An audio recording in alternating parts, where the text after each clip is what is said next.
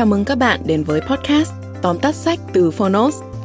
Trong podcast này, chúng tôi giới thiệu nội dung chính của những cuốn sách tiêu biểu mà Phonos lựa chọn, bao gồm những tựa sách bán chạy tại Việt Nam và cả những cuốn sách nổi bật trên thế giới nhưng chưa có tại thị trường Việt Nam.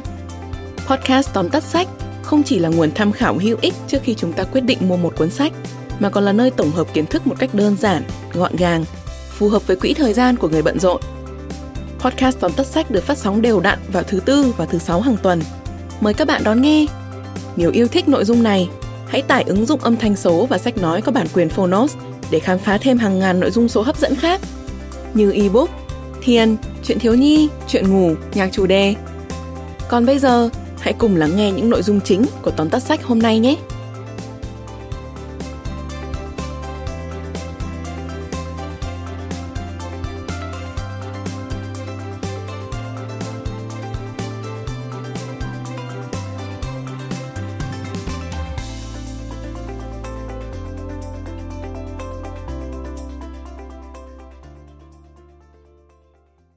Bạn đang nghe từ Phonos. Tóm tắt sách Dạy con làm giàu tập 5 Để có sức mạnh về tài chính Tác giả Robert T. Kiyosaki Ai cũng có thể làm giàu Tác giả Robert T. Kiyosaki đã dành 25 năm để truyền tải thông điệp đó thông qua nhân vật người cha giàu trong cuốn sách nổi tiếng Cha giàu, cha nghèo Rich Dad Poor Dad của mình. Thế nhưng tại sao số người gặp khó khăn về tài chính vẫn rất nhiều? Câu trả lời là họ bị mắc kẹt trong kiểu suy nghĩ rằng họ không thể kiếm tiền. Nơi mà các doanh nhân nhìn thấy lợi nhuận, họ nhìn thấy rủi ro. Nơi người giàu cho rằng đó chính là công cụ, họ chỉ nhìn thấy những rào cản. Nói cách khác, việc bạn có thành công tài chính hay không đều tùy thuộc vào tư duy của bạn. Trong cuốn sách Dạy con làm giàu tập 5 để có sức mạnh về tài chính, bạn sẽ tìm thấy những ý tưởng đã giúp Kiyosaki trở nên giàu có. Hãy áp dụng chúng để thực hiện mục tiêu tài chính của mình. Và sau đây là ba nội dung chính của cuốn sách. Nội dung thứ nhất, chú ý đến tỷ lệ rủi ro, phần thưởng để ra quyết định. Cách bạn nhìn thế giới quyết định cách bạn hành động một phần của thực tại được xây dựng bên trong tâm trí bạn. Hãy nói về rủi ro. Đó là thứ để chúng ta xác định có nên thực hiện một hành vi nào đó hay không. Ví dụ, đầu tư thường được coi là rủi ro, vì vậy một số người không đầu tư. Họ nghĩ rằng cách tốt nhất để không bị bỏng là đừng chơi với lửa. Vậy còn băng qua đường thì sao? Việc đó cũng có rủi ro, nhưng mức độ nhận thức của bạn về rủi ro này là bao nhiêu? Bạn không thể chôn chân trong sợ hãi và cũng không thể đi bộ vòng quanh các con phố để không phải sang đường. Đúng không nào? Vậy nên, khắc phục rủi ro trong trường hợp này là phản tác dụng. Đó là lý do vì sao người cha giàu trong sách cha giàu, cha nghèo nhìn thấy việc xác định tỷ lệ rủi ro phần thưởng, tức lợi nhuận, sẽ mang lại hiệu quả lớn. Cứ 10 doanh nghiệp được mở ra thì có đến 9 doanh nghiệp thất bại, nhưng người ta vẫn cứ tiếp tục khởi nghiệp đây không phải là sự kiêu ngạo hay cố chấp. Đơn giản là, mỗi doanh nhân có một quan điểm khác nhau về rủi ro.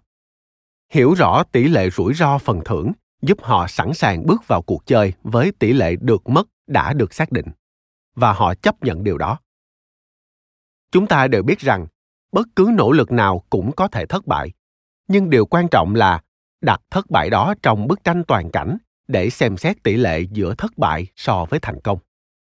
Nói cách khác, nếu thành công của lần thứ 10 đủ lớn, chúng ta hoàn toàn có thể xem xét chấp nhận chính lần thất bại trước đó. Lấy ví dụ từ một nhà giao dịch chứng khoán ở New York là bạn thân của Kiyosaki.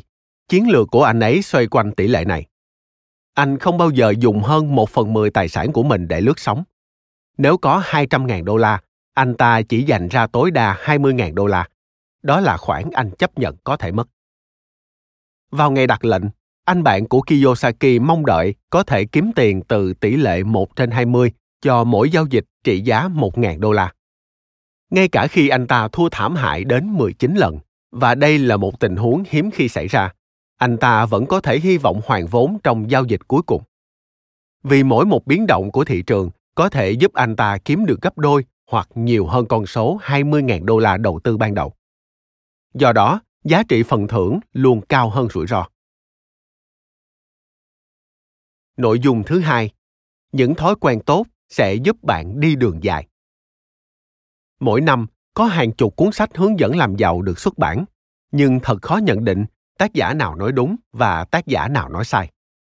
Độc giả thường xuyên bị yêu cầu phải áp dụng những ý tưởng phức tạp vào thực tế và do đó chẳng có ai thực sự bắt tay hành động. Cách tiếp cận của Kiyosaki có vẻ khả thi hơn. Thay vì bắt đầu với các chiến lược phức tạp, lời khuyên xúc tích của tác giả là, hãy tập trung vào những thói quen tốt và đơn giản trước. Có một số thói quen giúp bạn tiến gần hơn đến sự giàu có. Một số thói quen lại khiến bạn nghèo đi. Do đó, hãy trau dồi nhóm phía trước và tránh nhóm phía sau. Tin vui là những thói quen tốt rất đơn giản và dễ dàng để bắt đầu, giúp tình hình tài chính của bạn được cải thiện. Thói quen đầu tiên và quan trọng nhất trong số hai thói quen đã thay đổi cuộc đời kiyosaki chính là học hỏi. Chúng ta đang sống trong kỷ nguyên của thông tin với tốc độ thay đổi diễn ra liên tục và nhanh chóng. Khác với những thời đại trước, khi mà mọi người có thể học một kỹ năng nào đó và sử dụng nó đến hết cuộc đời.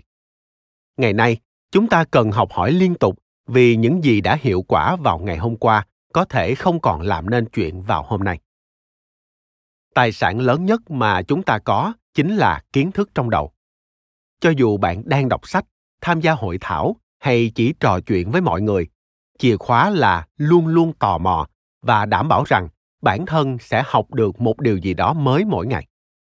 Đầu tư vào bản thân bằng cách tích cực tiếp thu kiến thức, hiểu biết sâu sắc và nung nấu những ý tưởng mới sẽ giúp bạn đi trước mọi người một bước và phát hiện ra những cơ hội tiên phong để nắm bắt những cơ hội ấy. Có thể bạn sẽ cần phải vay tiền. Và khi đó, bạn cần đến thói quen quan trọng thứ hai. Đó là tìm một người kế toán giỏi. Quản lý hồ sơ tài chính của mình kỹ càng, biết rõ các khoản thu nhập, chi phí, tài sản và nợ phải trả của bản thân sẽ giúp bạn tận dụng tối đa lợi ích của đòn bẩy tài chính. Nội dung thứ ba, muốn tìm thấy vàng, phải chịu khó đại cát để mua được một bất động sản ưng ý, bạn phải lùng sụp hết mọi thứ mà người khác đã bỏ lỡ. Đừng vội lo lắng, vì việc này không khó khăn như bạn nghĩ. Mặc dù là tài sản liên quan đến pháp lý và các yếu tố hành chính khác, việc mua bất động sản cũng không quá khác biệt với việc mua những món đồ khác. Tương tự như tìm kiếm ưu đãi tốt nhất cho kỳ nghỉ của mình, mua một chiếc điện thoại hay một đôi giày thể thao mới, bạn cần xem xét càng nhiều càng tốt và thực hiện các phép tính so sánh trước khi lao vào chốt đơn muốn tìm hiểu thị trường địa ốc đơn giản là bạn phải ngó nghiêng rất nhiều bất động sản. Kiyosaki đề xuất công thức 100, 10, 3, 1 để quyết định bất kỳ khoản đầu tư tiềm năng nào. Phương pháp này có nghĩa là bạn cần xem 100 bất động sản, đưa ra đề nghị cho 10 bất động sản trong số đó. Có 3 người đồng ý bán và cuối cùng bạn mua một bất động sản trong số này. Phương pháp đãi cát tiệm vàng này không chỉ dạy cho bạn về cách thị trường hoạt động mà còn giúp tránh mắc phải những sai lầm đau đớn một người bạn luật sư của tác giả đã không áp dụng công thức này cô ấy quyết định mua một căn hộ bên bờ biển gần San Diego sau khi chỉ xem hai căn. Sau hai năm, cô lỗ 450 đô la mỗi tháng. Phí bảo trì và quản lý tăng, cô không thể cho thuê căn hộ với giá như mong đợi ban đầu. Và tệ hơn, cô không thể bán nó vì đã mua với giá quá cao. Lẽ ra, cô đã có khả năng tránh được tất cả sai lầm này nếu áp dụng công thức 100, 10, 3, 1 để theo dõi thị trường bất động sản. Đây cũng là triết lý của người cha giàu. Đó là bạn phải hôn rất nhiều con ếch trước khi tìm thấy một hoàng tử đẹp trai. Nhiều người không dành đủ thời gian để so sánh và cân nhắc các khoản đầu tư tiềm năng. Thay vào đó, họ hành động bốc đồng và nhanh chóng nghe theo những lời khuyên hay tin đồn nào đó như bạn đã thấy trong câu chuyện mua căn hộ trên cô bạn luật sư phải chung sống đau khổ với một con ếch xấu xí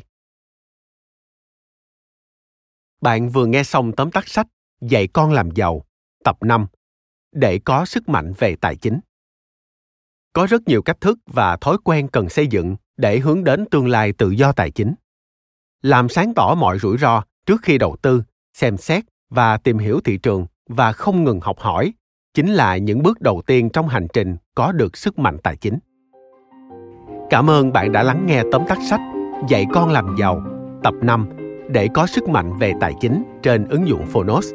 Phiên bản sách nói trọn vẹn của tác phẩm này đã có trên ứng dụng. Hãy thường xuyên truy cập vào Phonos để đón nghe những nội dung âm thanh độc quyền được cập nhật liên tục bạn nhé.